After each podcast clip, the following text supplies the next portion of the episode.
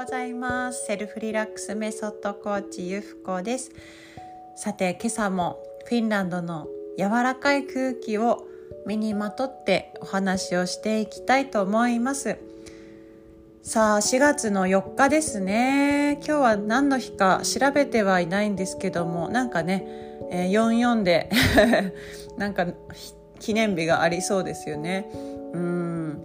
まあ幸せってねあのどうやったら幸せになれるのかっていう本もいろいろ出てますけどもやっぱ本当に自分次第なんだなっていうのをね昨日も感じることができました。昨日私たちは結婚記念日のもう1周年だったんですけれども、まあ、私にとっては本当にですね、まあ、昨日普通にですね、えー、昨日は自宅で食事をとりながら、まあ、テレビとかはつけず、えー、ご飯をね一緒に食べて、まあ、あの今年どうだったって結婚1年どうだったって夫に聞かれたのでまあそうねっていろいろあったけど本当によかったねとか言って、まあ、ありがとうねなんて話をしてたんですよ。ただ夫もですねまあ本当にうんなんかこうして1年間の中でもこう飽きずにじゃないんですけどもお互いにこう楽しいことを見つけて一緒にやっていこうとか、まあ、そういうなんかこんなねことができている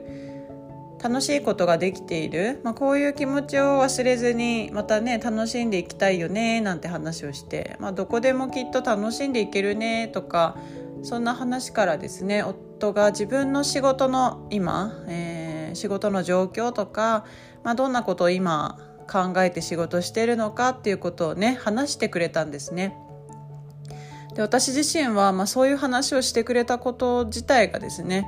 あ嬉しいなと思いましたし私はただただ聞いてあのそれってこういうこととかあのそういうふうにねあの話を返していったんですけれども、うん、やっぱり何気ないことなんですけどもお話をするっていうのは、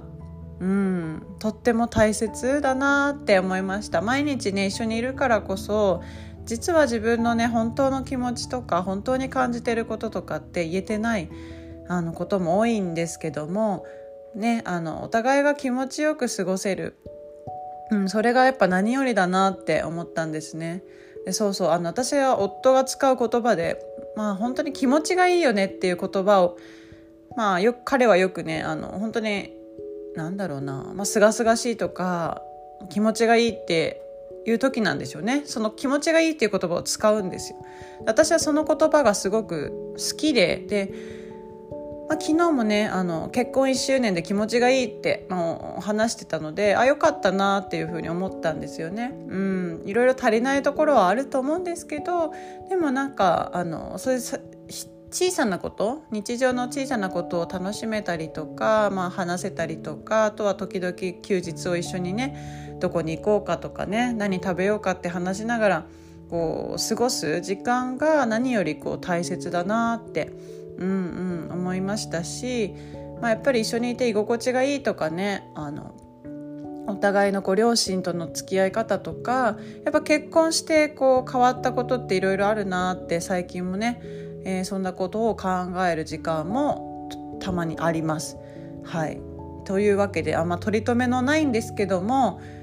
まあ、あの私に私の場合はですね昨日が結婚1周年だったということでそういった夫との会話を通してね、まあ、何気ないことがやっぱり幸せを作るんだなと、ね、話していく小さなことでも話していくとか、まあ、こう思われないだろうかとかいろいろあると思うんですけど、まあ、計らいを捨ててね、えー、自分の思ってることを言うっていうのは